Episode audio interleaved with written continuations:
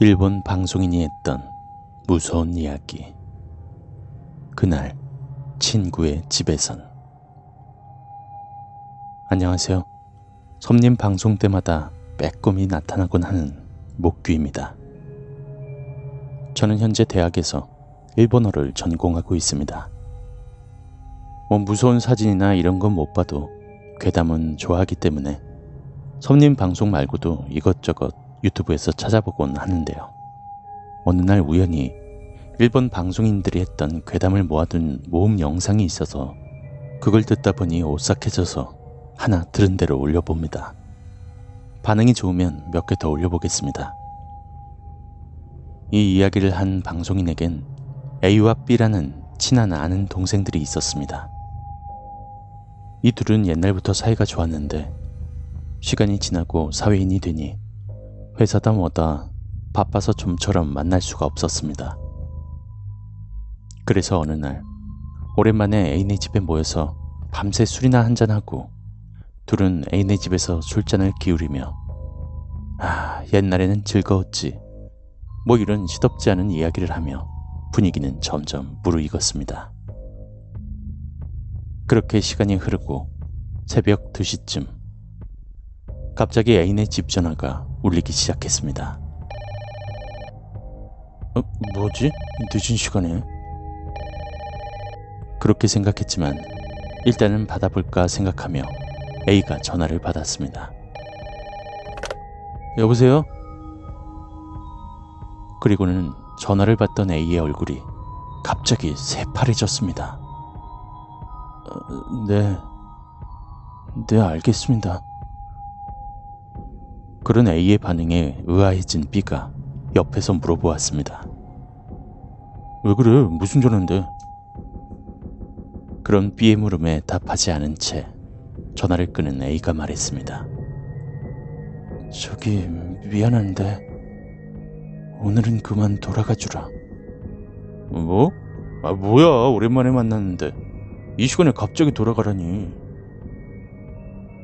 그렇게 말했지만 B는 평소와는 확연히 다른 A의 태도에 아까 그 전화에서 꽤나 심각한 일이 있었나 보다 싶어 결국 돌아가기로 했습니다.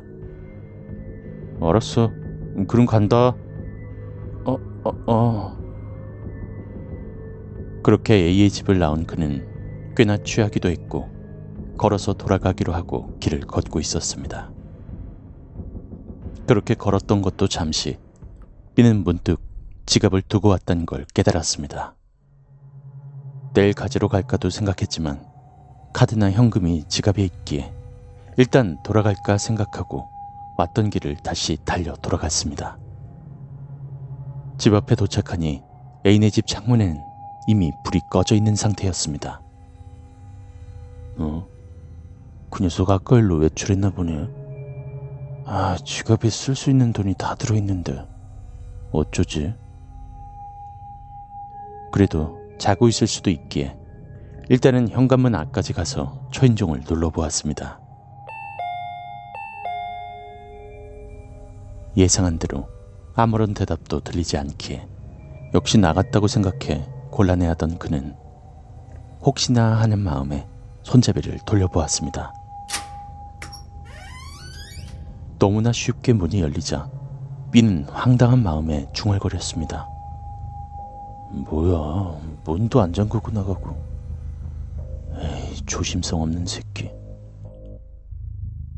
그래도 문은 열렸으니 운이 좋았다고 생각하고 B는 지갑을 가지러 안으로 들어갔습니다. 들어가니 불이 꺼져 있었고 집안은 어두컴컴했습니다. 불 켤까? 아 됐어. 어차피 지금만 챙기고 갈 건데 뭐. 귀찮은 마음에 불을 켜는 대신 B가 손으로 더듬더듬 거리자 대충 위치가 파악되었고 복도를 지나 거실로 들어갔습니다. 그리고 B는 아무렇게나 놓여져 있던 자기 지갑을 집어 집으로 돌아갔습니다.